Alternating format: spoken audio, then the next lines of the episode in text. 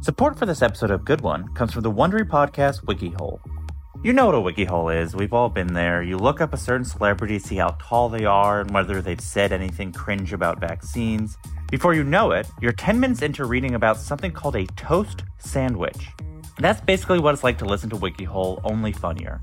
Every episode is a new rabbit hole to explore with host Darcy Carden and her favorite comedian friends, loaded with unforgettable new information you'll literally never need to know. And that's why it's great.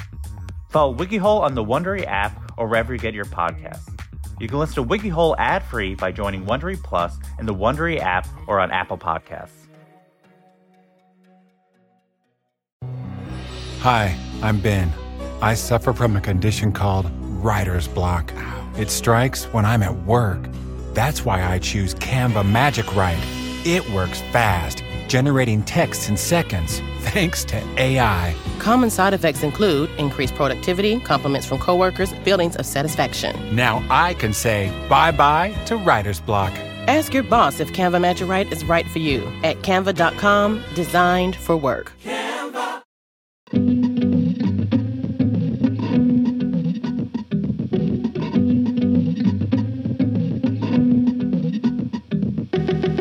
Hello, and welcome to Good One, a podcast about jokes. I'm your host, Jesse David Fox.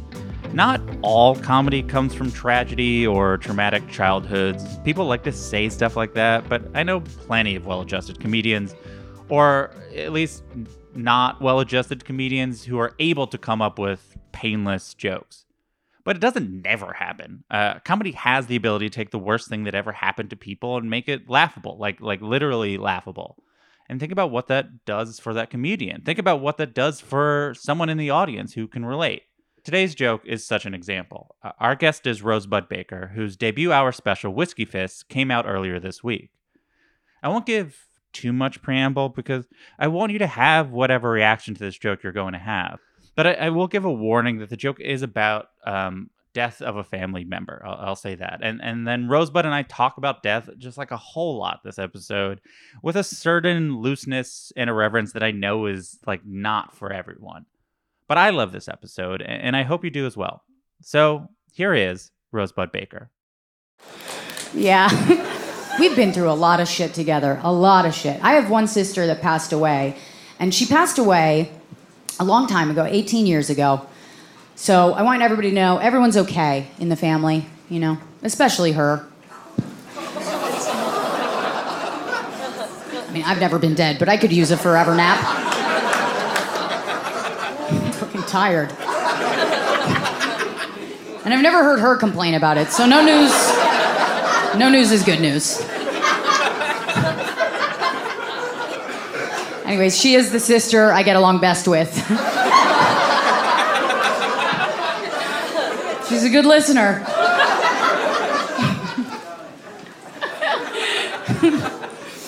Whenever I say I have a dead sibling, and anybody with a dead family member can probably relate to this, people get real fucking weird.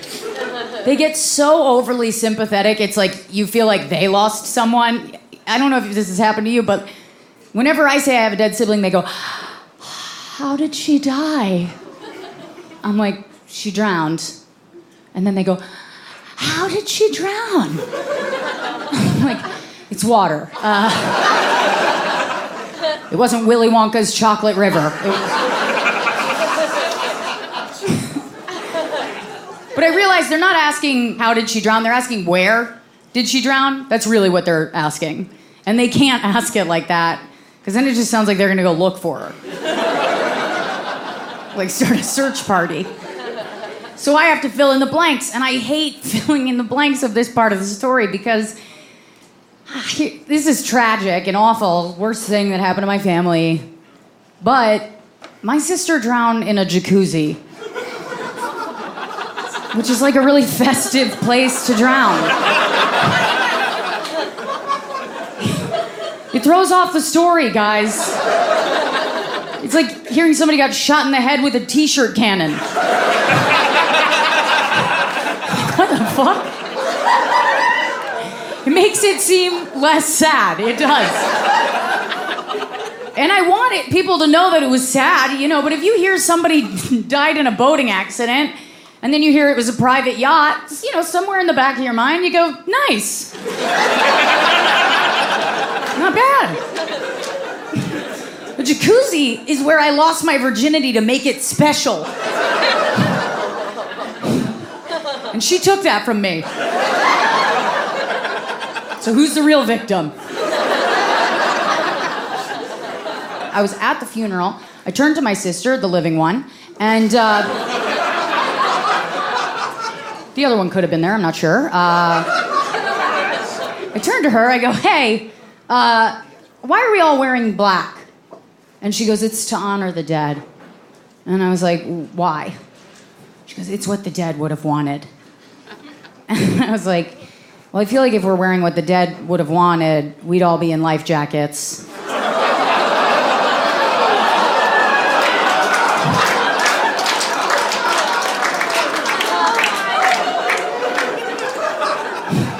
Are you okay, sir? You, are you having a good time? Yeah, I was gonna say, tell your face if you are. Fuck. I was like, why isn't this Netflix? Um, man. I, I do have a I have a dark sense of humor, you know. And you seem like a good guy with like a good heart. And you know what they say about good people? They have the best senses of humor. Um, So I am here with Rosebud Baker. Thank you for being here. thank you for having me. Um, so before we start, I just did the sincere, the Yeah. sincere thank you, and we missed it. yeah, yeah, yeah. No, we like to have the fake thank you just to sort of as a momentum to start. We don't want the real Yeah. one. That's to me, that's Yeah. too genuine as a starting point. Um, right. I should also say, as before we get into speaking of genuine starting point, uh, as we're about to talk about your sister's death a lot, I, I do want to say I'm really sorry that happened. That sucks. Um, it's, Thank you. yeah, it's a really bad thing, and I feel like I should acknowledge that because we're about to like right. very technically talk about how you use this thing to make material. I want to also Yeah. get on the record that I feel bad that it happened. Yes, you're a good person. Thank Cool. you so much. I Check. appreciate it, Jesse. no, thank you. I appreciate that. So um, we we sort of have where the joke ended and the sort of finished product, and you know, if we think of this as a, a sculpture, you know, the real thing is sort of the the raw clay. Um, and, and, and so much of what you're comfortable with, um, can you tell the sort of non-comedy story so we have a sense of like what you had to when you were trying to make this into a joke, what you had to try to pull from? Ooh, yeah. I mean, this is why this joke took so long to write, is Yeah. because the details of it are not funny at all. I mean, the first thing is that my sister was seven years old when she died. Um, so she was very young. And it happened at a at a graduation party for my high school graduation. Mm-hmm. So you can imagine why I carried this for a long, long time. In fact, I carried it for so like I had something called delayed grief Mm. where um when you suppress your own grief for long enough, it starts to manifest as um different different disorders. And um and that to me was great news because Mhm. I wanted to be anything but sad Yeah, yeah. and um i at one point was like diagnosed as bipolar and was like oh great i'm i'm a complicated genius um like and i just thought oh that's that's way better than just being like having to talk about my sister dying Yeah. at a high school graduation for my high school um you know i i felt a lot of guilt like i went there with my whole family we were in a friend's backyard. There was a pool and there was a uh, a hot tub adjacent to the pool. I come from money, Mhm. and um, and my sister was playing in this hot tub, and I didn't know I didn't know this, but you know how there's like the signs outside of hot tubs that are like. Well, first of all, there's one that's like, please don't poop in the hot tub. And then there's another one that's like, if you're under 16, don't go in the hot tub Yeah. Um, unaccompanied. And uh, you know, since this was like in someone's yard, there was no sign like that. Um, but there was a drain that her hair got caught in at the bottom of the hot tub, and that drain was so powerful that not three grown Mm. man, men couldn't pull her out of it. And um, by the time they did get her out, she was uh, she was put in a helicopter, um, flown to a hospital, and pronounced dead. I think before they arrived. Mm. Um, and it was like a nightmare. I mean, my mom was there, my sisters were there, and I I had left that party early to go to a different party to Mhm. like because there was like a friend of mine was also having a graduation party, so I didn't want to miss out on that. And I so I went, I like dipped out, did an Irish goodbye, literally. Yeah. Um, and then my sister really showed me up on the Irish goodbye front and decided to just fucking die. and I um and I uh I I like carried that with me for years, for for so many years. Yeah. Just like I felt awful about it. Um Yeah, I mean, so you- that's that's a sad story. yeah. um, when you in the Devil's uh, Devil's Advocate, which was a podcast you used to have, you'd you sort of would start conversations often with like, "What was the traumatic thing that made you a comedian?" And and I am I don't need the sort of literal story of how you became a comedian, but how did you sort of like spiritually become a comedian? If this is some sort of part of this sort of journey of it, like sort of it seems like this is connected when you sort of tell your story of like where a lot of your your voice and perspective came from sort of how would you describe that how what changed Yeah. or what happened that made you sort of a, a comedian from then on forward even when you weren't one for another like 10 years or so Yeah. Um well, I think that you know, I don't think something bad has to happen to you necessarily for you to be a comic, but um I do think that in my case that's that that's true.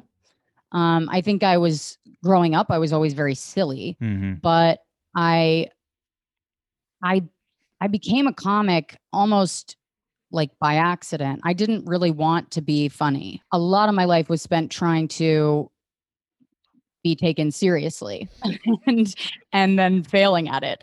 and um and then kind of, you know, as you grow up, you just accept who you are and you accept the way that the world interacts with you and if you're lucky, you embrace that. yeah yeah And I think that's how I became a comic. Yeah. And um in 2018, you were in a docu series called Inside Jokes that followed you and some other comics' journey to becoming new faces at the Just for Laughs Comedy Festival. For those who uh, don't know, New Faces is sort of like a big milestone on the path up, is like the basic way of describing what it is. But um, Mm. in it, you said, you, you know, it seemed like you were asked about if you would ever make jokes about this. And you, you said something really interesting, which was, um, it takes a skill level that I don't have yet, and it takes a level of healing that I don't think I've gotten to.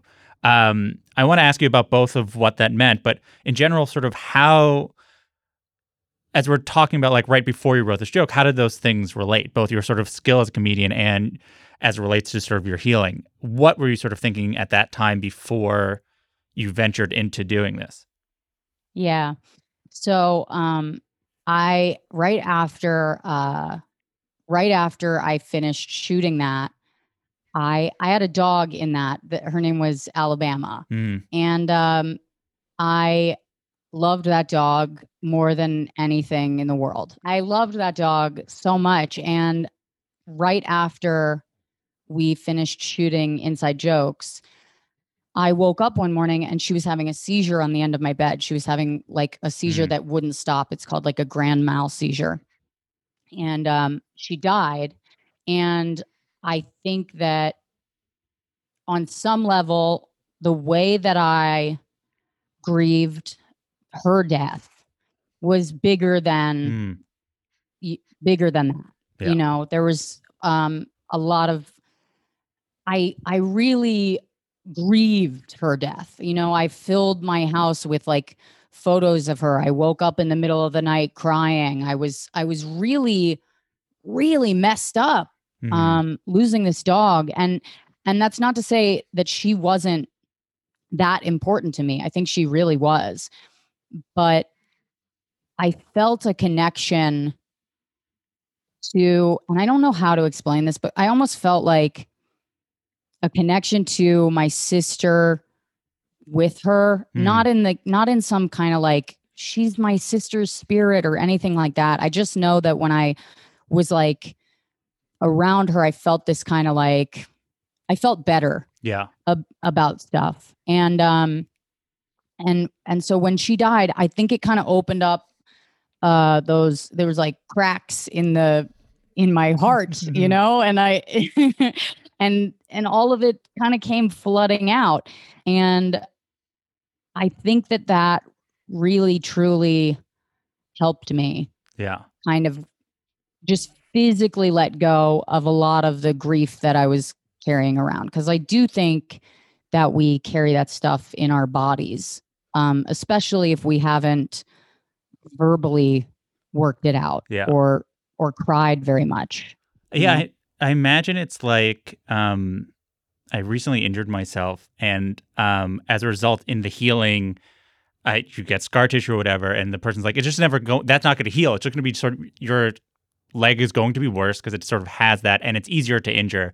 And it does sound as you describe it, it was like you healed not great the first time, but you did it. You like glued your your heart closed or whatever. Yeah. So then it was like ready to rupture when just like anything else similar happened. And similarly, like, and I imagine it was like this dog represented some sort of connection that you had that maybe mirrored the type of connection you might have had. And then it just sort of all was then present. So then you, so was it like you're Yeah. present with it? Then you're like, I need to do something with this. I'm now can't escape talking about this. Well, I started talking about it was a lot that I was going through at that time. It was like my dog died and and my cat had died and then my boyfriend and I broke up and I was like, "Whoa, like whoa, a lot of things are happening." Like I was like and this is true in my life in general that like when disaster happens, it happens big. Mhm. It doesn't ever it's never like one small disaster. It's always like three things on top of each other. You know, like my parents get separated, my sister dies, my dad brings a girlfriend to the funeral. You know what I mean? I'm like, what the? F-? So it's it's never like it's never just a simple. Yeah, if, if- if my dog just had a seizure, I I would almost go back and be like, yeah, just my dog had a seizure and Yeah, yeah. and then she died. But like it was all these things at the same time. And so I think like I I kind of I was forced to talk about all of that because it was all consuming. My whole life was changing. And uh and none of my jokes worked. Like Mhm. I was outgrowing my jokes very quickly. Yeah. And um and I love that about jokes is that you the second that they're done, you kind of outgrow them. yeah, yeah. That's it- Sometimes before they're done. um, before we, we get into the sort of the what you need to do to sort of then make this funny, you Mm. um, I always say that like when people win awards, they should thank their therapist. When they write books, they in their acknowledgments, they should thank their therapist, and not just because like it makes them happy or whatever. But I do feel like a lot of creative people like either like literally bounce ideas off them or sort of like if your work is internal, they're part of like the processing mechanics. Um, I feel like you do talk about having good relationship with your therapist. Are they? Do you feel like they are part of your creative process? Um, yes, very much so. I mean, you you can't really you can't really separate what's going on subconsciously from your creative process. Yeah. So I feel like if someone's saying that they're not involved, that they don't have a therapist. Yeah. I mean, um, you know, I I just I love my therapist. I've been with him for like eight years. I so much so that our relationship is complicated. Like I I got upset about how much money he was making during the pandemic and stopped talking to him for a few months. So it wasn't the healthiest choice, you know, but we talked about it. Yeah. And and uh and it turned out that it really wasn't about any of that at all. And it was about course. something completely different. But um you're right. I would totally thank him. If I wrote a book, I would totally thank him Yeah. for that. Although Yeah. I wouldn't thank him for my jokes because everything he thinks is funny is not funny. like, like, I, and I've told him that before. So if he's listening to this now, he's always like, "That's funny." Yeah. I'm like, "No, it's really not." did I mean, was there? I guess. I guess the question before we sort of move on is: was there a? Was it literally like there was a? I mean, in so much as before you, in, as I said in the inside jokes quote, you were like, "Oh, I need to sort of get to this point, and then I'll be able to do it." It seems like sort of the opposite happened, which was. I think maybe you were like, oh, there'll be a breakthrough. And then once I have that breakthrough, time to start writing a joke down. But instead, it seemed like the opposite, which is like, I now can't avoid writing jokes a- around this. Is Yeah. that correct? Yes, a hundred percent. A hundred percent. I was um you know, I I realized like how I realized the benefit of being very raw on Yeah. stage. And and I think it helped me because I kind of dropped this whole thing that I was doing in inside jokes, which when I watch it, I see it. I don't know if, you know, I don't really care if other people see it or not, but like the when I watch it, I'm like, oh, I can see myself doing an impression of a comedian. Mm, But when I watch what myself a year later, right after all this stuff had happened, I was like, oh, that's me. yeah. Like I was unhinged. and, and that's much closer to who I am, Yeah. you know. I want to back up so we can get a sense of the, uh, and I almost never do this, but I am very curious. So, for the lack of a better term, you are you can tell darker jokes. We'll get into what that means or doesn't mean later. But did you start out in that area, like, or were you starting out and like doing? It's hard to like talking about dating and just, just dating's weird, but you weren't trying to go that angle. Like, and was there sort of a point where you're like, oh, this is sort of what works for me? Before we talk about how it evolved, but like is when did that start or was that just sort of always what it was Well, I, I when I first started, I was doing just jokes about whatever. I wanted to learn how a joke worked. Mm. So I was just doing technically things that I knew were funny and and just trying to to I was like, well, even if I'm um even if I'm not interesting, I'll I'll I'll say people will be able to say, oh, she's she's at least te- technically good. yeah And so um I I was kind of doing jokes like that. And then I started to do a show in New York called Roast Battle where comics would go on stage and they would they would roast each other and we would we would interview each other and we would find out like all about each other's histories and pasts and then nothing was really off limits. I mean, aside from what the other comic told you was not yeah cool, you were allowed to joke about anything you wanted. mm. And I was hearing jokes about some of the worst things that had ever happened to me, and they were funny. yeah And I was like, oh my God, there's something about this that is really appealing to me that to to laugh and to joke about the worst things that have ever happened feels like getting revenge on God or something. sure You know, like this didn't end me. Mhm. um, and um, you know, yeah, I can't take back that it happened, but I can laugh at it yeah and I can and I can laugh at jokes about it. And that to me was really um kind of redemptive.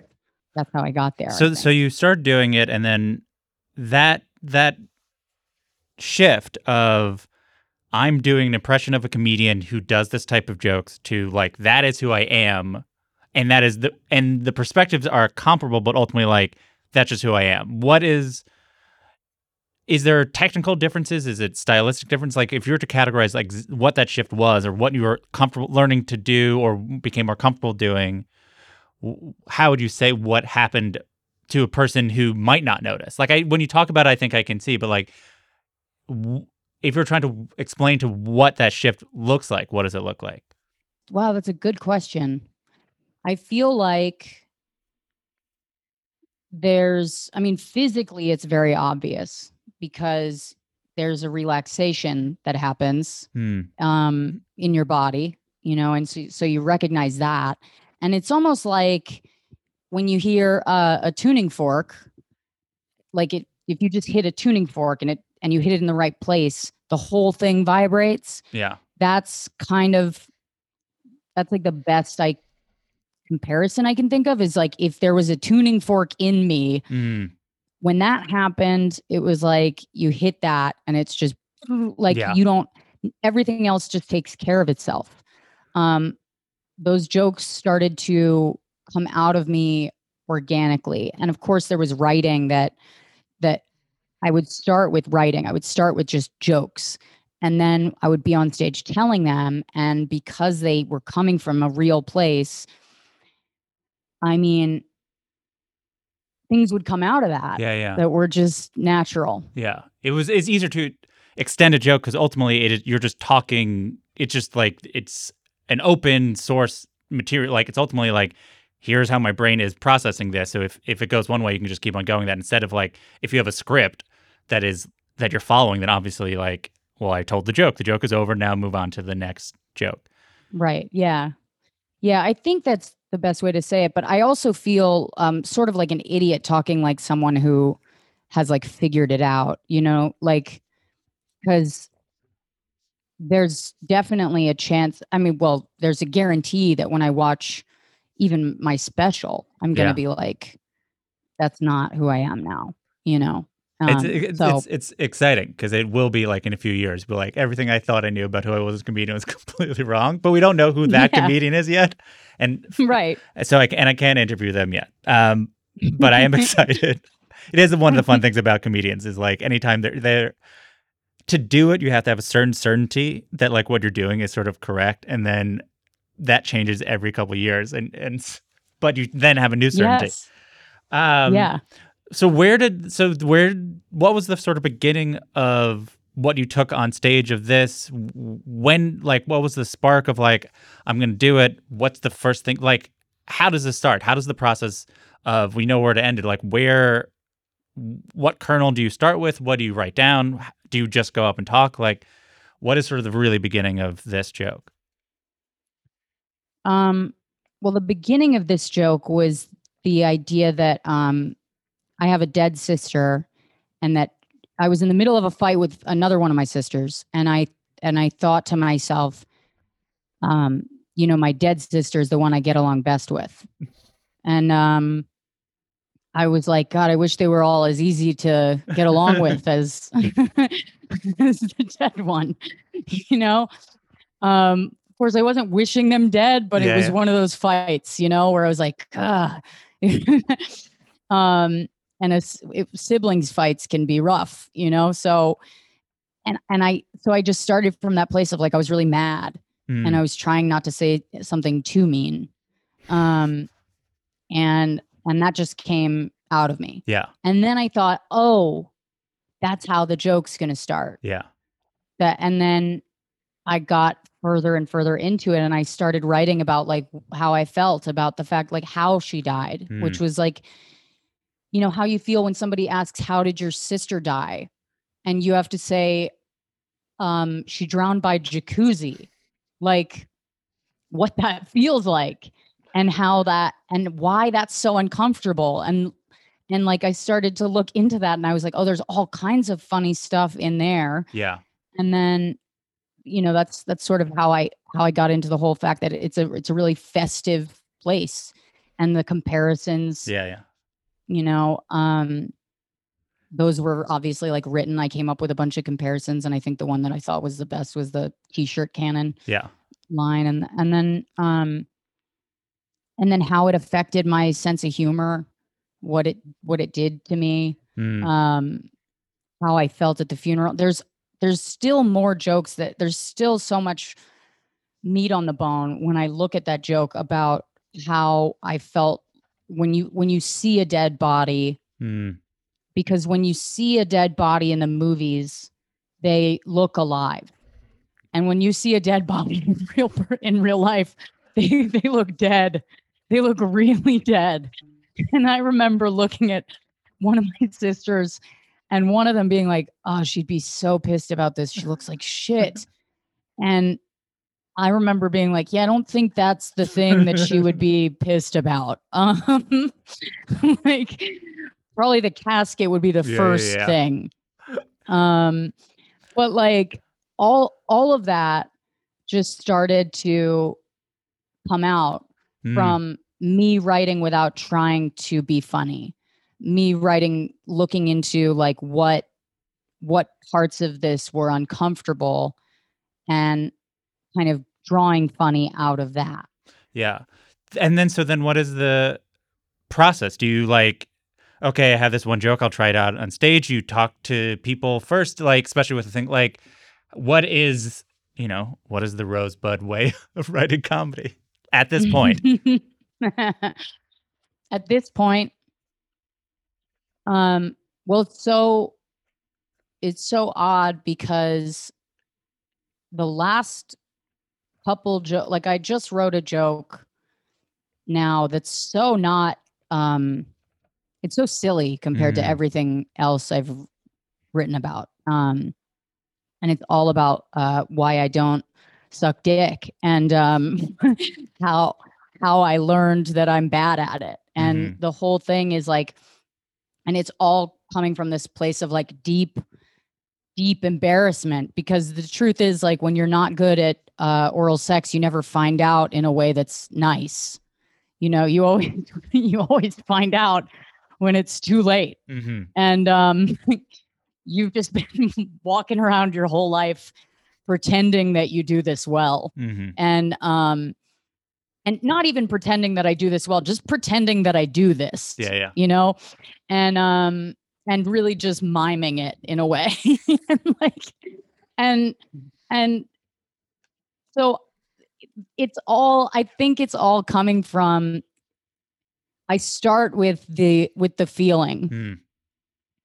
and from there i try to write like i'm not trying to be funny Mm. i try to write and and just see if there's something funny in my sincerity because that's how i found out i was funny you know was me trying to be taken seriously and pe- just people laughing at me.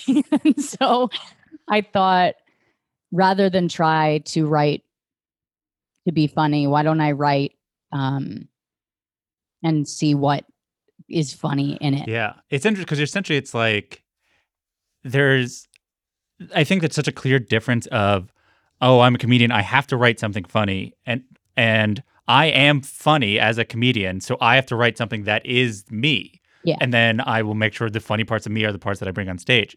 Um, so so with, I want to go through each section of this joke. If there's like three or four, depending on how you do it, and so you have the she's the sister that gets you get along best with, and that's sort of it builds to that, but you sort of have to start, which is sort of I had a sister who passed away, and then um, the beginning of the joke is that you know everyone's okay, you know, especially her, and then that sort of like builds to eventually getting to this. So how did how did you do that? How did you like play with like what are the challenges of like how do I bring this up? How do I make sure they're not so distracted by this information? Like what do they need to know? How did you work that? the first thing that I had to do was uh was be like, this is sad. Um, I'm giving them sad information. hmm So all I all I can say to to make them feel better in this situation is that it happened a long time ago and that everyone else in my family is all right. And then I thought, well, she's very all right. Like she's good. You know what I mean? Like uh you hear all the time that like death is is hardest for the living, you know? I I really agree with that. I think that it's probably very relaxing and and so I I um I I just went with that, Yeah. you know. Yeah. There's there this this joke has two versions of this, but this this section especially has um there's a way in which you do tags and stuff in jokes, which is a signature to you in my mind. Like from spending a couple days watching yours, it's just like which is there's two things that are the Rosebud Baker signature way of doing tags, which is one, it's always like slightly earlier than I think another comedian would. You sort of Mhm. step on the laughs a little bit. Um, in a way that's kind of like, um, oh, you think that's good? We got more joke coming. Like it's very cool. And then the other thing you do, and this seems like it, it's sometimes the punchline is like four tags in. Like you don't go in the normal order where it's like the biggest punchline in this, which is the sort of she's the sister I get along best with, is like comes off like you're going to do another tag. You're like, oh, anyway, she's a sister, I get, and then that's the big. That's actually the laugh of the thing. Um, Mhm. one, I it's hard to. I don't know what the question is. Like, um, but one, I am aren't I correct that you do that? But also, um, how do- how do you think about it? Like, what is the rhythm that you feel like you're getting at? What do you like about that sort of? It's like these sort of short sentences, and eh, yeah, I don't know like how to describe like that style, but it is a thing that you do, and I think it really works. Yeah. You get like this like rollicking laughter, opposed to just like pop, pop, pop. Yeah, yeah, yeah. Uh, Well, one thing that I annoys me when I watch like some comedy is that I'll notice a comic like pause before the punchline comes so that the audience knows they're supposed to laugh. Yeah, And yeah. I, it's like I want to just say it and then let it get the laugh. Yeah. And like sometimes it gets a big one and sometimes it doesn't. Um I think that if it, it's kind of like I want it to feel organic Yeah, um, because it is very written, Yeah. you know. Um, and so when you're when you've written stuff, I I feel like you can either go very slowly to make it feel to to really feel your way through it. I think Michael Che is like a perfect example of Yeah. that, where he's like he he takes his time, and every time he does it, it feels like a brand new thing Mhm. and um and then but i i'm a little more like i'll go i'll go to the next one okay Yeah. and the next one and the next one and so um i'm not gonna lie i think part of it is just serial impatience that i that i struggle with sure, yeah, but um the other thing is like just wanting to avoid that like and here it comes yeah, that that yes. weird rehearsed pause that happens sometimes. Yeah, it's, so yeah, it's definitely yeah, yeah. I think it, it it's just a cooler thing to do, and like less like performancey to be like, I'm just here it is. Like I'm just gonna say it. It's like not you're not like deadpan, but there is a sort of like um matter of fact. This is it, and and we're going on. Like I'm we're on to the next one already. This is what this is the time I want to communicate it. You'll like um yeah it's it's i think that's that does explain that i'm sure. think, I think I think that I yeah. think that it's also like there's when you're talking about something as um unsettling as death, yeah you know, I think people if they get if they get too much time to think about it, then they start to get sad. yeah you know and it's like i i try to just do it like yeah this happens this is as much a part of life as going to the store you know it's just more surprising Yeah. um, unless you die in the store. And then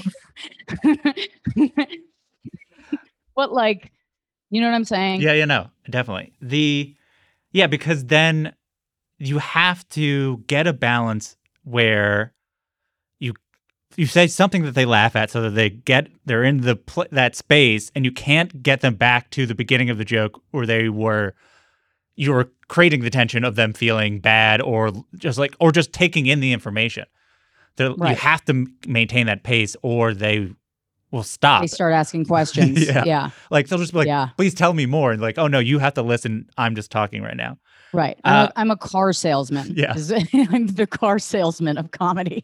I'm just, I'm just going to keep hitting you with information. You're not going to have a second to think about it. um the next section uh it might be my favorite because it just really is so uh correct in terms of what it's like to tell people you have lost a relative like and it's it's a it's a to capture this thing where people you know they're doing their best and they're being nice and and it's the worst. yeah, and it's so bad. And it's like they're doing nothing wrong. And in the moment when they're being nice, you can't be like, I don't like this because they're being nice.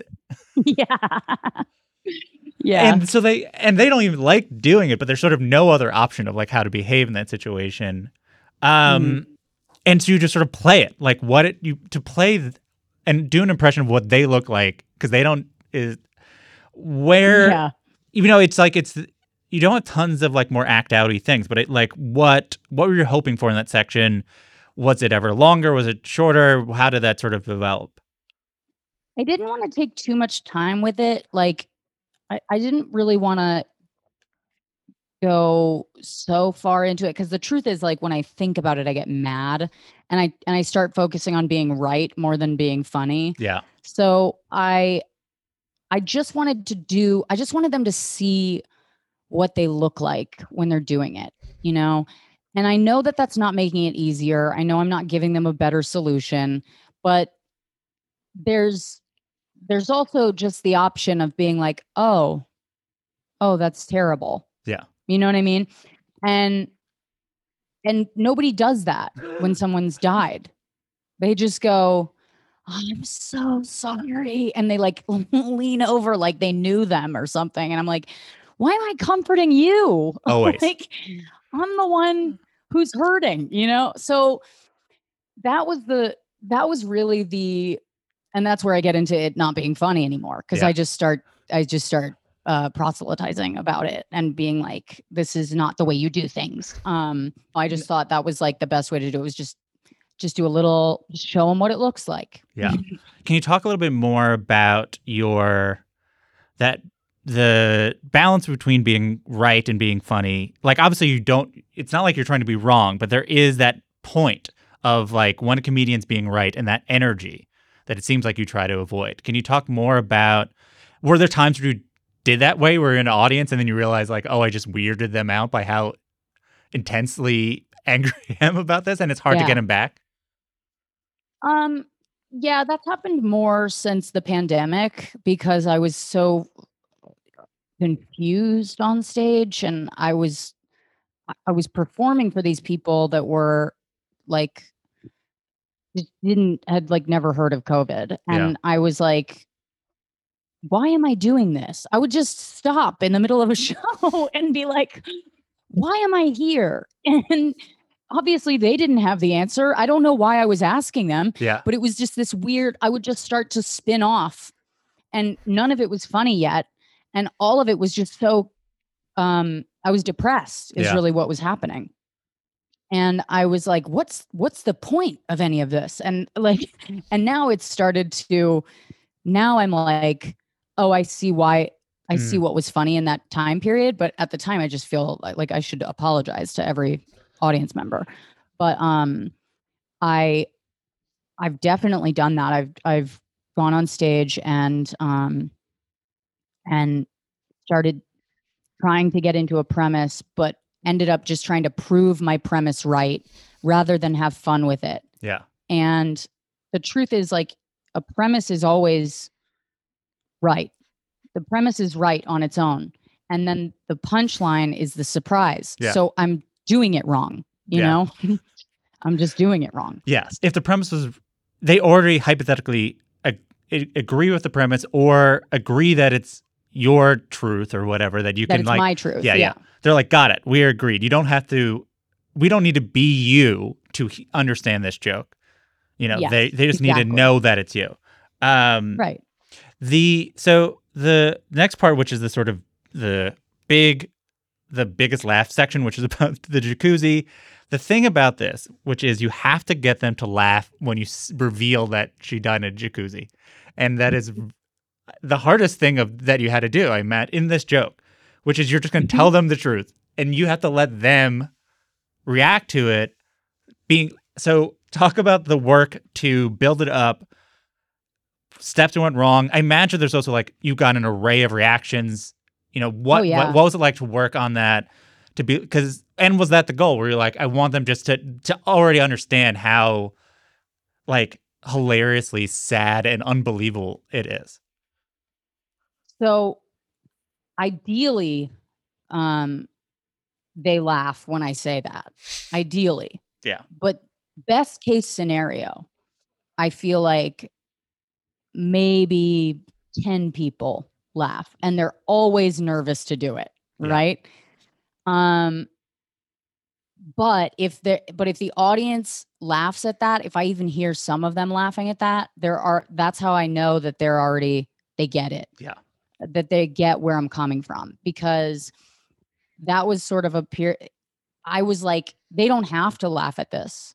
This is just this is a moment in my set where things kind of slow down Yeah. and I and I just go, okay, here's the here's the fact of the matter is, you know, if you had to say it, how would you feel? It's this is it's a bad thing, yeah. But this is where it happened. like mm-hmm. like it's one of those things where they've asked a simple question and then I don't have a simple answer. I would love to have a simple answer. And I could just go, she drowned. And I try that. And then they go, how? And so it, it, it always leads to more questions. Yeah. Yeah. So it's like, I felt like if it stops at at the jacuzzi and things just go silent for a second, that's not the worst thing. You know, Yeah. because I think the the next part it it always helps. Yeah, it's like if you, it's really interesting to listen to the audience throughout all of this joke because it's not everyone's deciding on their own where they're going to laugh, but in this thing where it's like you hear a few and that's enough so that when you get to the like the clear like joke parts of it, everyone's like, okay, well, we can laugh at this. Like we're so Yeah. You have the people who found all of it funny and they're going to laugh because they're having a ball. And then there's the people who were so nervous about the first part that now that you just brought up a fake thing, they're like, great. Yeah. now I'm just happy Yeah. we're not talking about this real thing anymore. Right. Exactly. Yeah. They want it's like drawing that comparison allows them to f- see what's silly about it. And it and it kind of like what what makes me feel so good about this joke is it reminds me of this moment in my friend's car where this was before I'd ever written a joke about my sister, but I was with him and he was like, God damn, he was like, How many sisters do you have? And I was like, Four. And then I was like, Well, three, and then the dead one.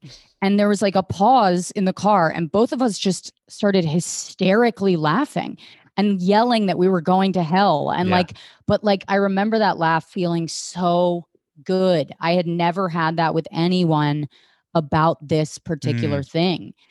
And the fact that he was able to laugh as hard as I was was like, it felt so good Yeah. to have that and and every time i tell this joke when the audience laughs with me i i feel that same like Mm, thank you you know yeah. Is the virginity part real or is that just contrast? no that was that was all just contrast Cool. that was like color it in Cool. No, it it it was I was like, I wonder, that'd be unbelievable. It truly but if that was true, I guess that'd be like you're then you'd have to do like a one person show true about for someone Sure, yeah.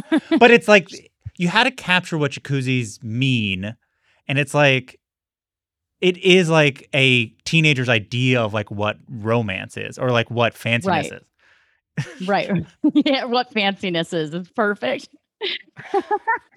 And then you Yes. and that contrast is teenagers from long island Yeah. Hey, how dare you? i knew it How dare you disrespect me when I was a kid? Um so the the funeral joke and said so you're building to life jackets, which I, I think probably is like what I would call like the most classically dark joke of the thing. Um and you're setting it up. It's a it's also the joke where it's like a joke is coming at the end of this. Um can you talk about Right. uh developing it, building to it? Were was there more stuff about the funeral? What do you like about it? Sort of where, um, you know, what was the writing of that like? What did you? How did you land on that? that was all very organic because it it happened. That was just like it was like a real moment where I was at my sister's funeral. And um, you know, it, it kind of it also came out of that the story about like, oh, she would be so pissed at how she looks right now. And I'm like, yeah, I feel like she'd just be pissed about how she is right now. Yeah. Um, Wait. So did you say life life that did, is that verbatim a thing that happened, or you commented on just sort of like why are we wearing black? it was it was like why are we wearing black Yeah. like it was like why are we all why are we doing this because you get so you know when you're at a, you're at a funeral and there's something so deta- dissociative about it um and you're like i don't know what is this tradition Hmm. and also like why do we wait until they die to do it like why why do we why don't we do this before people die so Yeah. they can like hear us say the nice things it's like throwing someone a party to celebrate their life and they're not there it's Yeah. just the weirdest thing to me still yeah, yeah. Uh, you know but i guess it's like you got to do something Yeah. I think it's a lot of it. It's like truly like, oh, we have to literally do something, and this is what we have, so we'll just do th- that thing. Right. And then the casseroles thing that people, I'm like, what is with death and casseroles? Like, why are those, why does everyone need a casserole? Are they going to build a new dad like out of the casserole? What is going on? I will say the like having you know uh, growing up Jewish, I have a variety of shiva experiences, and I do have, and for most part, most of the most funeral like things I've been to are Jewish funerals. So like there, the amount of food that is there, especially like growing up as a, like a fatter kid, was like I was like I do have positive feelings about shiva. So it's like it's a party where there's like nonstop food around, and I remember and. So I, I but it's different when it's like I brought you this food because I felt like I'm supposed to give you a gift of a thing I made, which would Yeah. I think would would weird me out, opposed to like we like bought you pizzas or whatever. Um yeah, it's just, it's, it's such a funny thing to be like, "Oh, I'm sorry your wife died. Here's, here's a pasta. Yeah, you know what I mean? eat. Like, it's like, you're like, what? It's just funny to me. I, I haven't figured out why it's funny, but it's just such a sh- it's such a horrible substitute. Yeah. Well, it's like- everything. I mean, ultimately, like everything that is, it's always this contrast, right? Like if death is like this giant thing, so everything we do to reckon with it is funny in comparison, right? Like, yeah, so a death and a jacuzzi is funny, but like death and like I made you this. Re- I had to look up a recipe. I had to like go to the grocery stores and buy ingredients for it. While you were crying, I had to like go to the store. Like it's just such. Yeah. the contrast is always funny because the thing next to it is like, oh, your relative died, and this is what I was doing. yeah. It's like nothing can fix it, but here's a band aid. Yeah, yeah. like, yeah, Um, Yeah. So the joke ends, and then you there's a man in the the crowd who you chastise for. I assume he was not laughing or smiling or giving Oh, any. he was having the worst time he's ever had. He was truly so upset. He, ar- like, arms crossed, had not cracked a smile the entire show. And I was like, I love this guy. Like, I have to, I have to keep this guy in the spe- and and especially because I was like, "Are you having fun?" And he was like, "No." no. And I was like, "Perfect." is Just there's great. he's not the same guy at, as the at the end of the special that says like you don't like. That's a different guy who's like It's a different guy. So at the end of the special, the you inter- someone interviews a man who's there who says you try too hard to be edgy or something.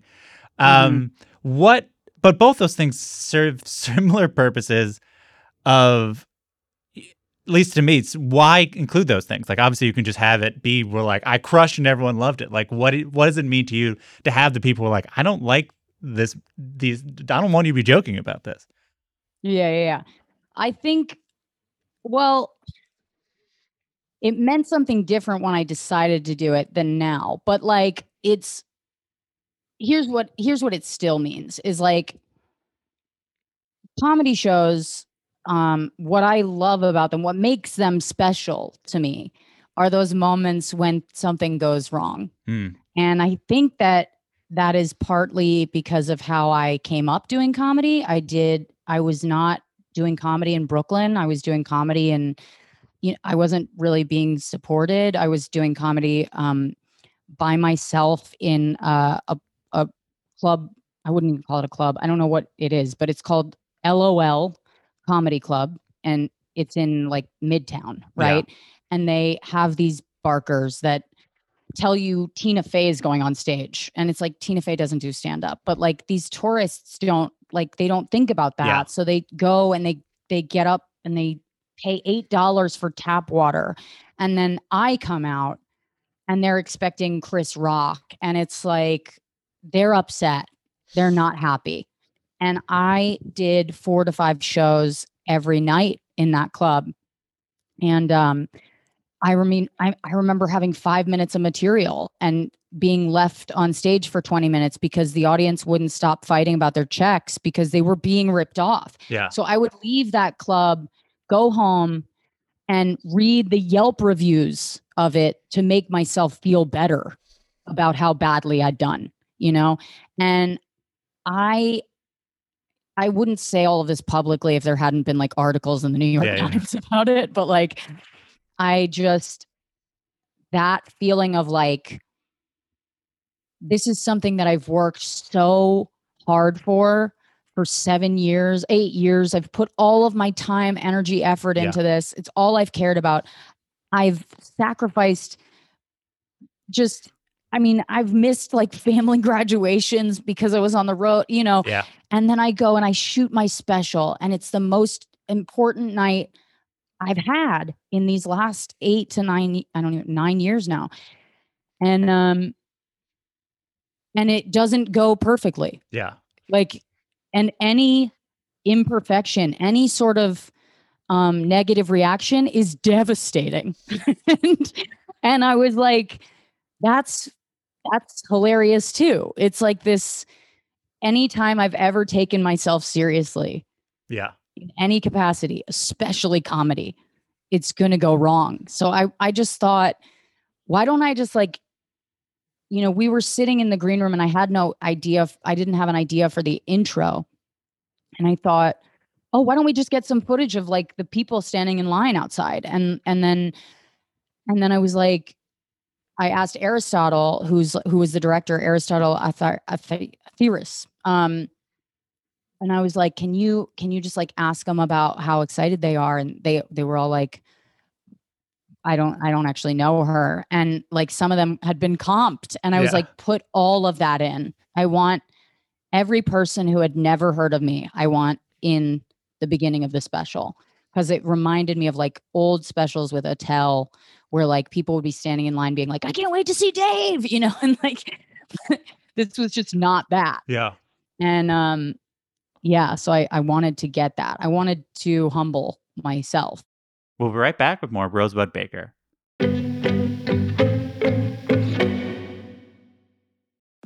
Support for this episode of Good One comes from the Wondery podcast WikiHole. Do you know when Crystal Pepsi was discontinued? Or what was in Al Capone's vault? Or which famous meteorologist is Lenny Kravitz's second cousin? If not, then you haven't spent enough time on Wikipedia. But that's okay, because you can learn it all on the new podcast WikiHole from Smartless Media. Discover the craziest rabbit holes in Wikipedia with host D'Arcy Carden and her favorite comedian friends as they bring the cyber frontier directly to your tympanic membrane. And if you listen to WikiHole, you learn that that's the sciencey term for eardrum. WikiHole is a hyperlink roller coaster, starting out on one Wikipedia page and then going from link to link to link to link to link, careening through trivia, oddities, and unexpected connections until everyone wonders, how did we get here? Follow WikiHole on the Wondery app or wherever you get your podcasts. You can listen to WikiHole ad-free by joining Wondery Plus in the Wondery app or on Apple Podcasts. Canva presents stories to keep you up at night. It was an ordinary workday until The Singapore presentation is at 3 a.m. the office was shocked. But That's when we sleep. Maya made it less scary with Canva. I'll just record my presentation so Singapore can watch it anytime. Record and present anytime with Canva presentations at canva.com. Designed for work.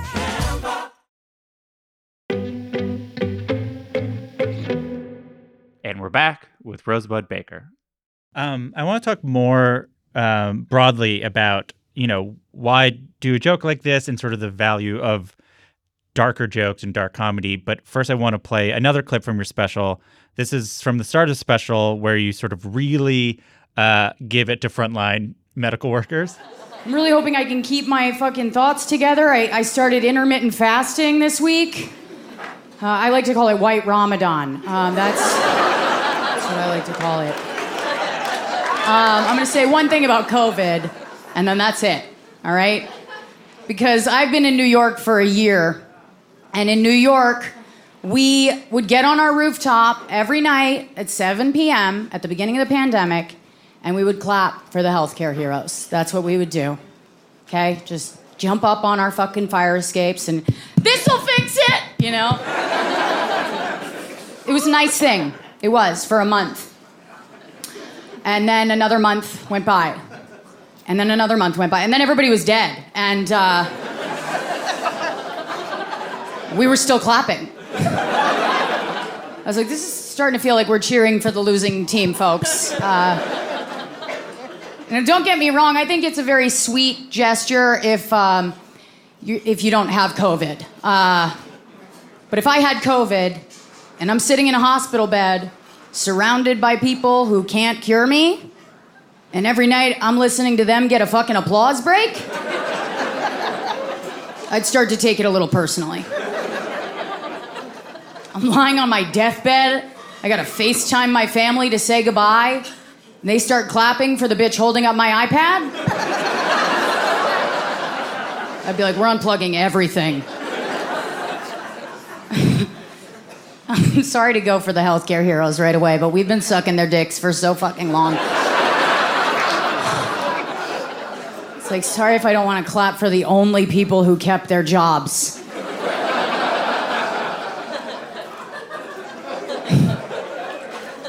Did you guys see the video? There was a viral video of the nurses dancing to cheer up COVID patients. Little insensitive, right? They can't breathe. Was like, do you guys walk a tightrope to cheer up the MS patients? What the fuck?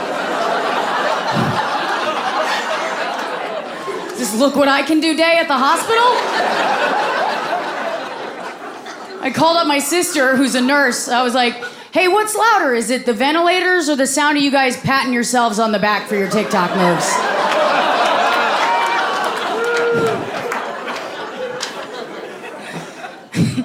that's all that's all I wanted to say about that.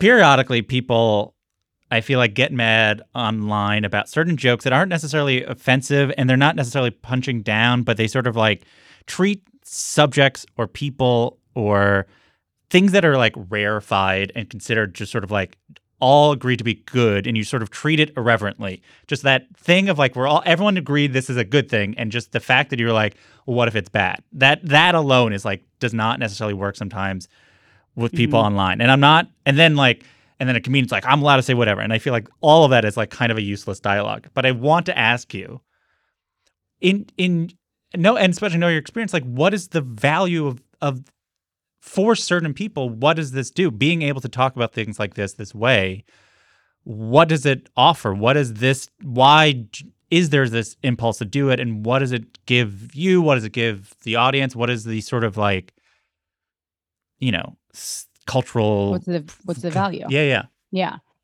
Um well, for me the value is just that it makes me laugh. yeah, You know, like and um you know, it's it's I mean, when I say that I kept thinking about people that had to die by themselves listening to s- the people who were trying to help them get an applause break, I'm like that alone if I were in that position yeah,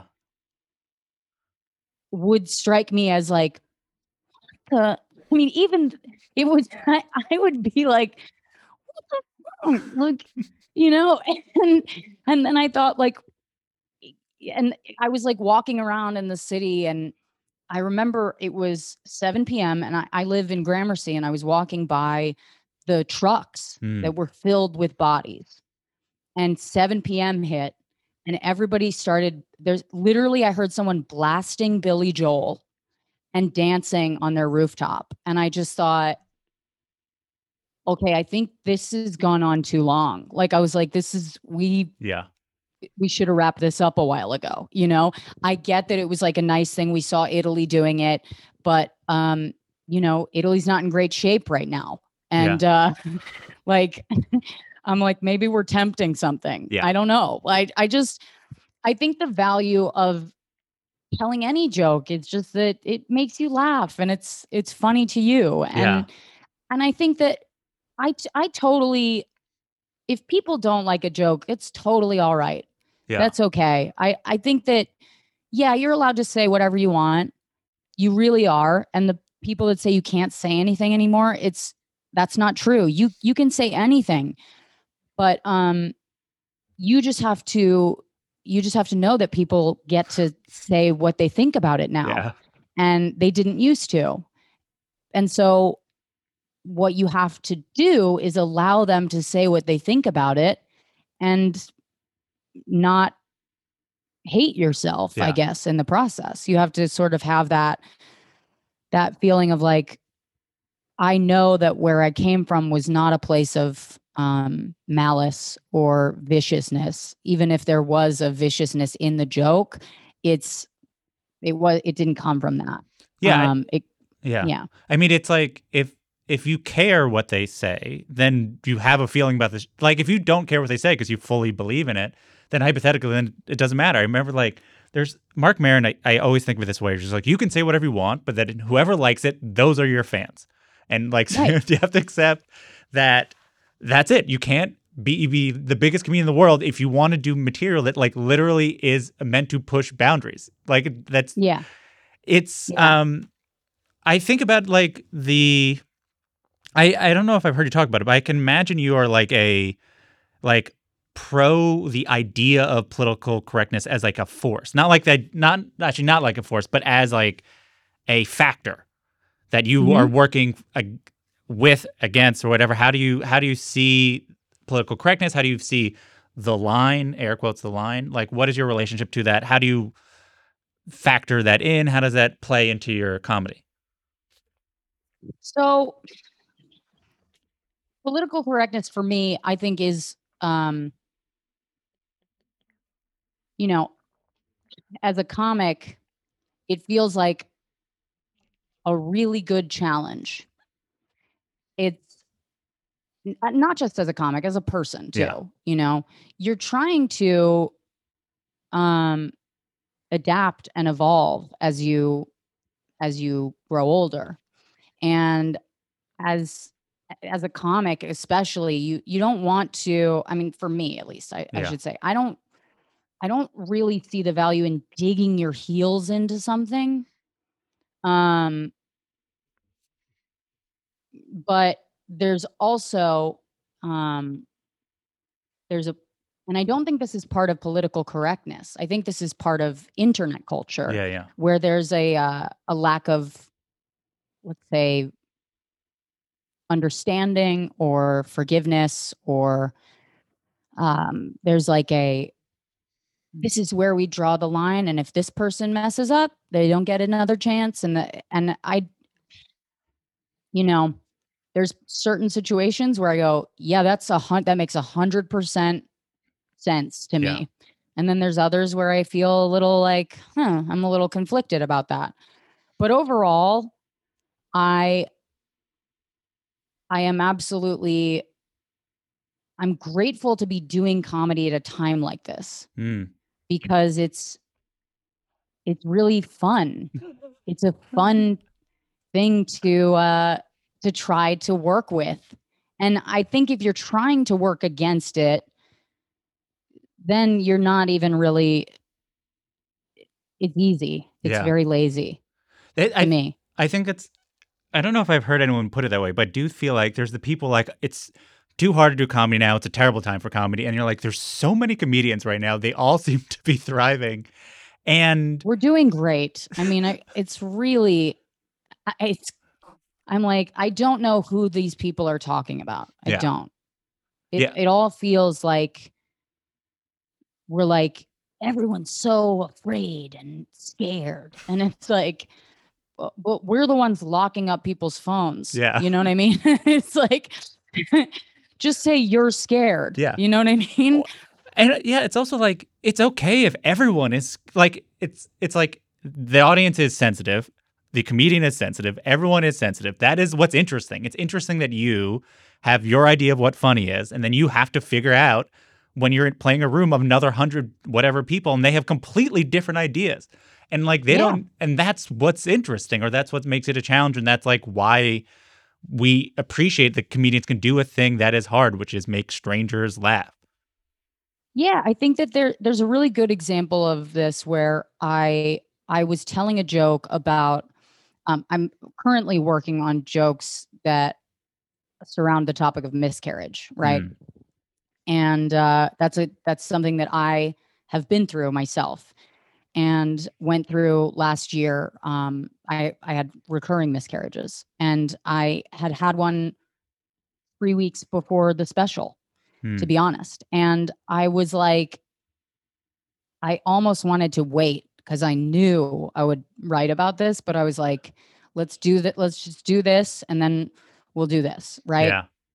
And, but you can hear the beginning of a joke in my special that goes into pregnancy. And then I sort of had to rework it. Um, but I, so I was, I was on stage, I was telling these jokes and the, they were going great and I got um, a DM from someone who said, uh, who was really upset with me, who Yeah. was like, "This is you've ruined my my birthday. I ruined her birthday.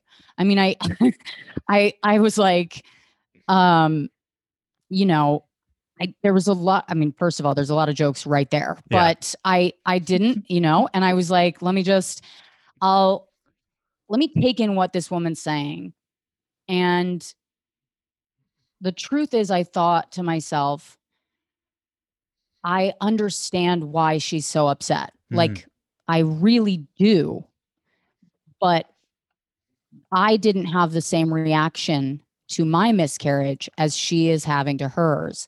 And that is what, at the end of the day, I would have to pretend that I that Yeah. I did in order to make her feel better. And that that's for me like where I won't I won't cross Yeah. that line because that's just inauthentic. So, you know, there's times where you owe an apology and and I don't see why you wouldn't just apologize. Yeah. And then there's times where apologizing um is truly just going just pretending Yeah. to be someone you're not. And um and so there's integrity on there's it's like which where is your integrity and Yeah. where where do you draw the line, you know? With- it's tricky, but I think it's a case by case Yeah. basis in general. With that, did you change the joke at all? Even not even the joke. Did you change the setup probably more? I think to account for the possibility that there are people, like as we said, like you can tell the joke and and essentially write the joke in a way that it is, and every person like this will not like the joke, and and that's Mhm. okay. Not every joke is for every person, clearly. Or you can write the joke and be like, can I write this joke where it's almost exactly the same, but this person also likes it? Like, what did you? Yeah. Yeah. Yeah. I that's exactly what I did. I was like, well, let me see if I can you know, do this in a way where it's it's not dismissive Mhm. of of something because when I'm I will say that like when I was starting to tell the jokes it was it was still fresh and so it the urge to immediately do a joke about it was really my my urge to get past the sad Yeah. let's move past that let's get to the joke and the truth is if you're doing that on stage you you haven't you haven't done enough work off stage Mm. because you can't be going to the audience to fix this stuff you know like that's psychotic Yeah. so you really have to i had to like think about how this how this made me feel and how i feel doing these jokes and am i ready to do them and should i revisit them later? And so i i just sort of like stepped away from it for a bit just to see what else comes up mm-hmm. because something else will come up and i'm just gonna like get a little space from it for now and It- then get back to it when i'm ready. What I think, what this, both this joke and that joke that you're working on sort of reflect, and I think what is partly what you're doing that I think is quite interesting, which is there are, when we think of, in many ways, the people who do like, you know, darker jokes or edgier jokes, whatever, it's often like about ideas completely unrelated to them. They're just like, what's in the mm-hmm. news? let's do my version of that. Let's see where I can go. And almost all of yours from this or like the you know the jokes that you had about domestic abuse, they're like very specific personal places, which is a different thing. To, it's a challenging, I imagine personally for you, but also like it does do a different thing to the audience. It is like a a I don't I don't know if I'd call I don't know what the word I would call to describe what you're doing and how it's different, but it does seem. Let me. I, I guess the question is, is that intentional? Like, did you be like, if I'm going to do this stuff, I should have skin in the game. I I don't want to be a comedian who's just like throwing rocks at things that I have nothing to do with. Yeah, absolutely. I mean, I don't see the point in um in doing a joke about something that is that you have no well, no, I, that's not true. I do see the point. Um it's just to laugh. But Yeah. I for me, I really I mean, first of all, there's like where I learned public speaking was in AA rooms. Hmm. So I was in, I was sober for years before I started comedy. And the things that people laugh at in a 12 step meeting is, are very different than the things that people laugh at in a comedy club. Yeah. Okay. So there's that, which just baseline, my sense of humor exists kind of in that realm. Right. And then there's the, uh, there's just the fact that it felt a lot like people were, you know, I saw people trying to joke about things that didn't, that weren't their experience. And people were going after them and coming after them. And how do you, how do you really defend yourself when you don't really ha- like when you have no experience with it? So I thought, well, I'm comfortable talking about this stuff for the most part. If I'm not, I'm not going to say it. Yeah. But if if I'm comfortable talking about it, then I can joke about it. And then they know that I'm coming from a place where it's like I want people to walk away being like, "Oh, that not only was that funny, like I feel better." Hmm. You know, I feel like things things are bad, but they're not so bad. Yeah. Y- you know what I mean? like I, I I- just yeah. It gets that to. I feel like I don't remember where I heard you said, but you basically like it's like I don't think you said like I don't think of myself as a dark comedian. I think of myself as like a very optimistic comedian, and I think that captures that aspect of you, which is like like to the letter. You're like, oh, that's like a it's a darker subject or whatever, but like your tone is always like one, you're doing comedy about it. These are not lectures about sad subjects, but also Yeah. like you s- like throughout all of this joke, like you laugh at parts of it. Like you laugh like that still that joke, which seems to be where the beginning of the joke started, which is the part where you're just like, she's a sister I get along best with. You laugh to yourself at that. And I think that moment is part of what makes it work, which is like, oh, we're having fun here. This is like not an exercise to see. It's like truly like this is like cathartic in like the truest sense of like, oh, we're, this is a fun experience. Like obviously the subject is what it is, but like, you know, it's Yeah. Yeah. Exactly. And I think that it's almost like like when I watched um Bo Burnham or I watched Nanette, I thought to myself like this is I have so much respect for that for those moments where they are able to cry on stage and to really uh do that because I could not I couldn't do that. It's truly like something that I wouldn't. I like like trying to comprehend outer space to me. yeah. You know, um, Because so- it's not you can't imagine literally being able to then continue doing a show. You can't like what is it about that that I can't even imagine doing it not just on stage, but like in public. Like I've been told by my therapist several times, you know, you you are the whole idea behind this thing that we're doing is for you to be able to cry outdoors.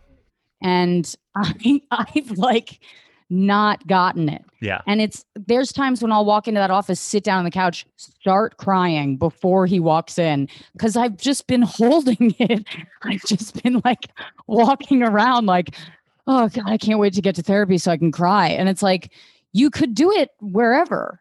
Nobody's, this is New York. First of all, nobody cares. yeah, yeah. people are gonna like throw a towel over your head, yeah, yeah. if anything.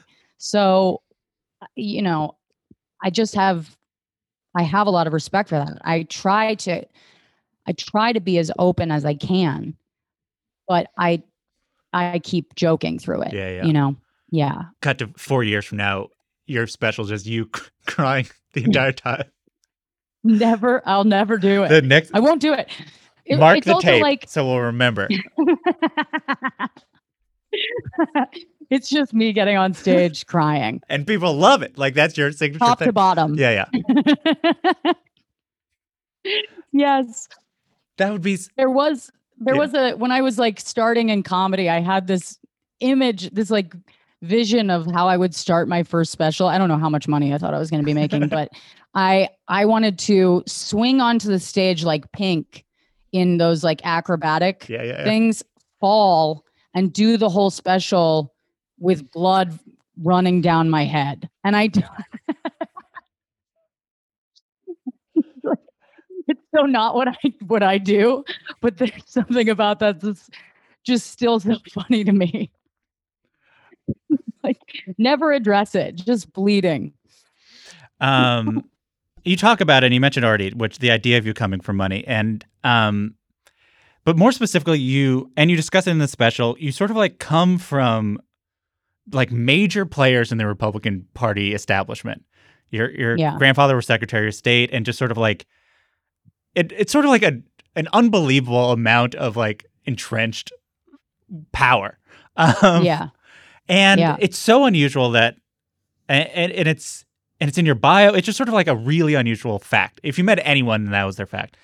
But as a result like did you feel like that someone formed a sort of like morally comp- not necessarily like relationship with good and bad but like how did it sh- one how do you think it informs sort of your perspective that is part of what we're talking about here? Like it, it- because like it's your grandfather i think you joke about like they it's like i can complain all i want but like i i they paid for my college or whatever like Mhm. how is that Yeah. how is that also a factor of it because it is so unusual it's such a specific background for any person to have Right. Yeah.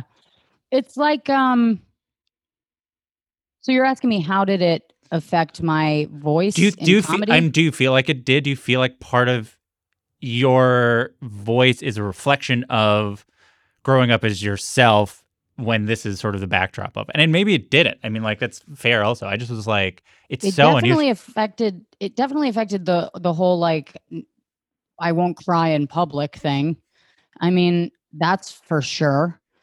Um and I think um, I don't know. I mean, I know that this says something. Yeah. I don't, it, which is that I cannot stand to have my family listen to my comedy. Like I hide it like a drug addiction. And I I don't tell them what's happening. Hmm. Um my sisters know. Um my mom knows. But I don't I don't share it with them. I don't want them to know about it. Hmm. And it's like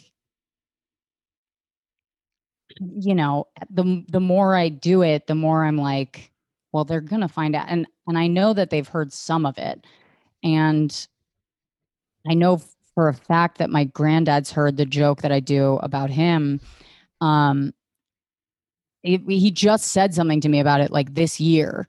So I don't know and it came out like 2 years ago or something. So but I also feel like it's so weird. I it's it's so weird because when you come from this like powerful political family or whatever, what people don't realize is like I have my granddad's secretary's email. You know what I mean? I'm not like I'm not like entrenched. yeah I had the benefits of it. Like Yeah. I knew I had it good when I was a kid because I was like hunting for Easter eggs at the White House.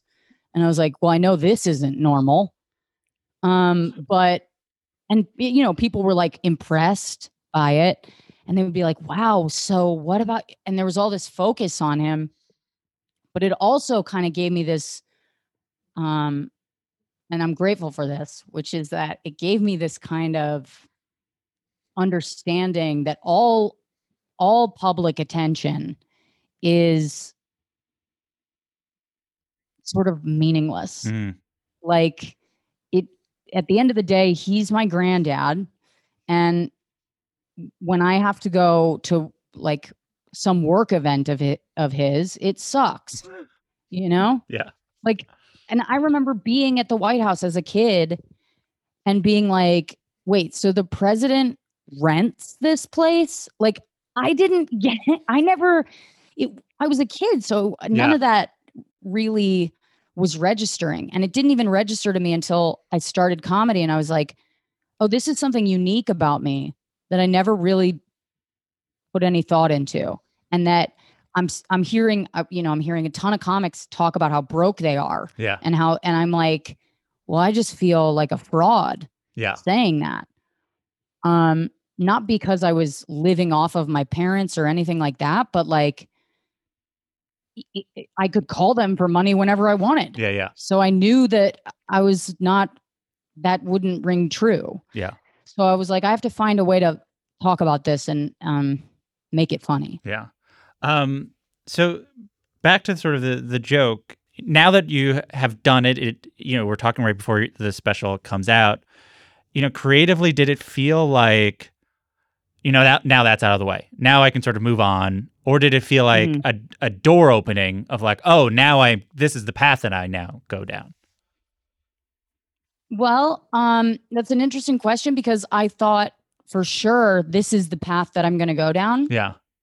But then all these good things started happening in my life. I met my husband and um and like COVID even though COVID was like awful, I was trapped in a house with my fiance and we had gotten we'd gotten engaged like six months after we started dating so Yeah. it was this whirlwind of like oh my god like this is crazy and fun and and we started this podcast together and we're doing i just got to play for like Yeah. a year and it, be silly and um and so everything that i th- every place that i thought i was going was like maybe that's not where i'm supposed to go Hmm. you know i mean there's still jokes about tough stuff that we've dealt with i mean Yeah. obviously like the miscarriage stuff is tough but there's also a ton of silly jokes from just spending all of that time with him and from getting married and being not a typical not really like a great bride Yeah. and what that feels like and Yeah. all of that Um, have you ever watched uh the interview Anderson Cooper did with Stephen Colbert, where they talk about grief? I think i have yeah yeah yeah, There's a clip that goes around, and there's a part where basically, like Stephen says that he he learned the. For those who don't know, Stephen lost two of his brothers and his father at a, at a young age, and Stephen says like he learned to love the thing he most wished didn't happen, and then he's explaining and goes like, "It is a gift to exist." And existence comes with suffering. Um, and I could Yeah. truly never imagine you putting it that way, uh, being like, this is a gift from God. But right how do you put it? How would you put this sort of your relationship to this thing happening, th- it being this sort of where it is in your stand up, you being a stand up as it relates to it? How how does it sit, and how do you, how do you reckon with it?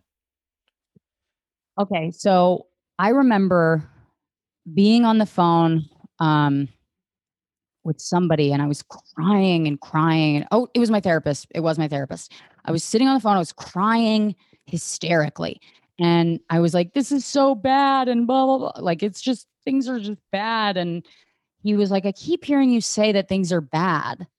He's like, "But just because you're crying doesn't mean something bad is Mm. happening." But it was it was very much something bad. Like Yeah. it was something in my life that was, if you talk to anybody on the street, you'd be like, hey, is this good or bad? They'd all say bad. And I I was like, what do you mean? What could you possibly mean by that? And he said, "Well, why don't you sit down and like write about it and see where that goes? And I thought, okay, I'll do that. And I sat down and I said, well, if this isn't bad, then what is it? Hmm. you know, and I basically came to this point where I realized that things are good or bad because we make them that, that everything is inherently neutral. And so that something that's good will have bad in it, Mm. and something that's bad will have good in it, and that it's all, it all exists together at the same time. We don't live in a dualistic Mm. world as much as people really want it to. And I think that the people who are grasping to label everything as good or bad, while I understand the urge to do that and how that makes all the sense in the world according to the way that we think, um, there's a lack of spirit Mm. spirituality in it. There's the truth is that yeah, you can you can learn to love the worst thing or the thing that you wished hadn't happened. Yeah. But and I wouldn't say that I love it, but it's made me who I am and I love who I am. So I think that that's enough for now. Yeah.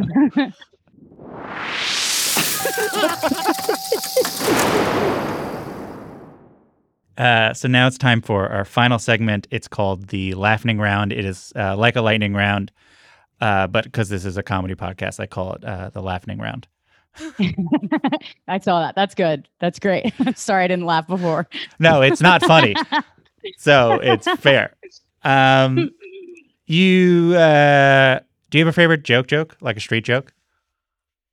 Oh God, it's it's a joke that is um it's a it's a Rodney Dangerfield joke. Is that does that That's count? Yeah. Yeah, Um okay, but it's people aren't gonna like it. We'll so Rodney Dangerfield has a joke.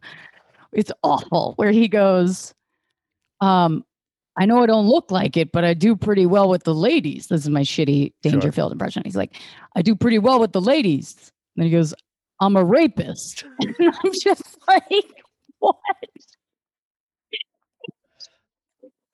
like kills me every time.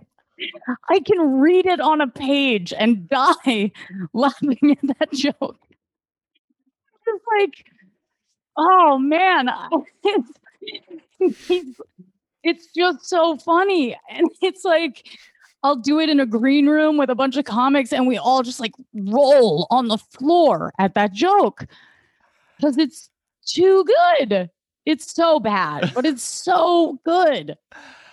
I really didn't think it was going that way, and I knew it was supposed to be a bad joke. Like I knew it was going to be I like, oh, like a- well done to I that know. guy. Uh, is there a joke that you wish uh, you could steal? A joke that you saw of another comedian to go, I wish I had that joke. It's another dimension. Everything's exactly the same, but that joke is your joke, and you get to tell it. I mean, there's so many. There's like so many of them, but um oh man, I uh f- the easy answer is like no, that's not me. Um but the truth is I there's like uh my husband has a bunch of jokes that I am furious about that he oh, he has a joke about how we both um present as it's we both present so gay that it's almost queer baiting. Like I I am so um butch and he seems so feminine that we just look like two people denying our sexuality mm-hmm. together. That's not the joke, but like the way that he tells it is so funny. And I got I got furious the first time I heard it because I was like, man, like I don't even remember which one of us made that observation first. You know, and and so when I when I hear jokes about our life Yeah. come out of his mouth and they're funnier than the ones that I wrote, I'm, I get furious. I mean, I want all of those, but it's fine. He can have them. Um, I know the answer to this, but I I know for a fact that anytime anyone hears your name, they want to know the story of it. And if someone's listening to this point, they might have already Googled, and I want to make sure they get to know. Just tell the basic stuff of like what your name is, why it's this, blah blah. Because I want to Yeah. save them the time where they don't have to Google, because I know they're going Right. to want to know. So, my name is Rosebud because when I was a kid, I was named after a grandmother of mine, but I've never been called my birth name. So, everyone called me, it, my birth name's Rosemary.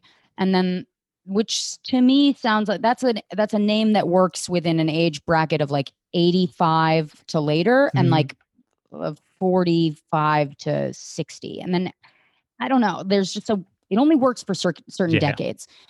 And um so I was called Rosebud as a kid. I don't remember why it came about.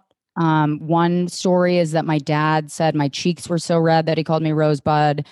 Um, they never watched Citizen Kane. It wasn't a Citizen Kane reference. Uh, it just came around and I was called Rosebud. And then that was shortened to Bud, which kind of explains my entire personality. I was a child that was walking around with a trucker's name. And um, like I worked at, like I had my own mechanic shop. hmm Yeah. Thank you. Do you have a, a short story of an interaction with a, a legendary comedian, living or dead? Yeah. I mean, I I always think of like my favorite moment uh, in terms of my comedy like dreams, right? And it was like it was an interaction with um with Amy Schumer, and she had reached out and had me uh, come on tour with her for um for her last special, which was awesome, and um it was probably my favorite thing she's done. It was so personal and Mm. so real and um and so i go on i go on tour with her it's the first night that i'm doing a show with her and it's in this big big theater and she walks up to me and she goes you've done a theater this big right this is after this is after like getting on the private plane you know Mhm. and like doing the and like living like that for a day and being like this is amazing and i'm so excited and i'm like working with one of my heroes and i and she goes you've done a theater this big right? And i and i was like no and she goes well what's the she sort of like pretends to be concerned. She was like what's the biggest theater you've done? And i was like eight 800 people. And she turns to the guy who worked at, at the theater and he goes she goes how many people are there? And he goes um 3600 and I just shit my pants. I just like she she, looks at me and she goes, "You're gonna nail it." she just walks away. And I was like, "Come back!" I just wanted to be like, "Can you can you hold me or Yeah. something?" And um, and I was like, it was the most nervous I've ever been. I was so scared, and it was, but it was the perfect thing to say Yeah, yeah. To just kind of like just It'll be fine. yeah she i just felt like she was making me feel better and also making fun of how nervous i was at the same time it was like the perfect combination of comfort and roasting Yeah. you know Um, can you think of an example of a joke that you thought was so funny that you tried once, or maybe a few times? You're like, this is so funny. The audience never liked it, never got it. But you will go to your grave being like, I was right. And the everyone was wrong. yeah i put it in my special Which joke? and it doesn't fully work it really doesn't and i won't let go of it i still think it's funny it's the joke about how um i mean as a as an addict i just say like it's really only an opioid crisis if you're not on opioids and like people don't love it they don't yeah. and but let me tell you something. People who do heroin would love that joke. And I so I just do it for them because I Yeah. figure if they're gonna see it anywhere, they're gonna see it on YouTube. Yeah. Yeah. Um, and I'm like, I I truly just left it in. I was like, there, I took it out at first, and then I was like, no, I I don't care that it's not working. I want it in. I don't care. I just they're not worried about the crisis. They are chill, Yeah. you know? I like the idea of like slowly it will like virally work its way through that community and you'll become like their queen. yeah.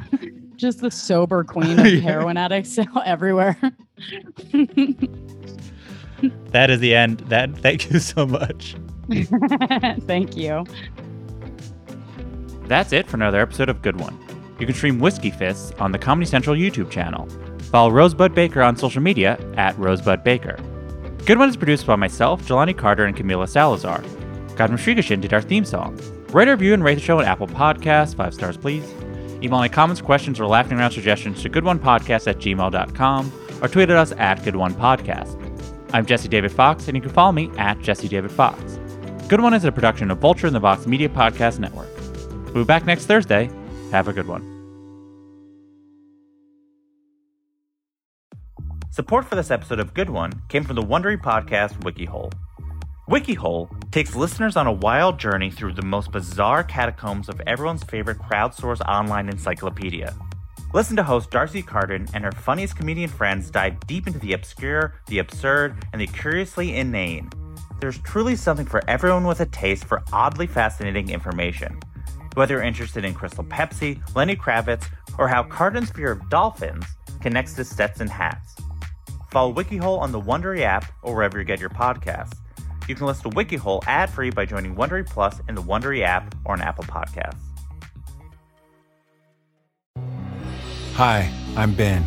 I suffer from a condition called writer's block. It strikes when I'm at work. That's why I choose Canva Magic Write.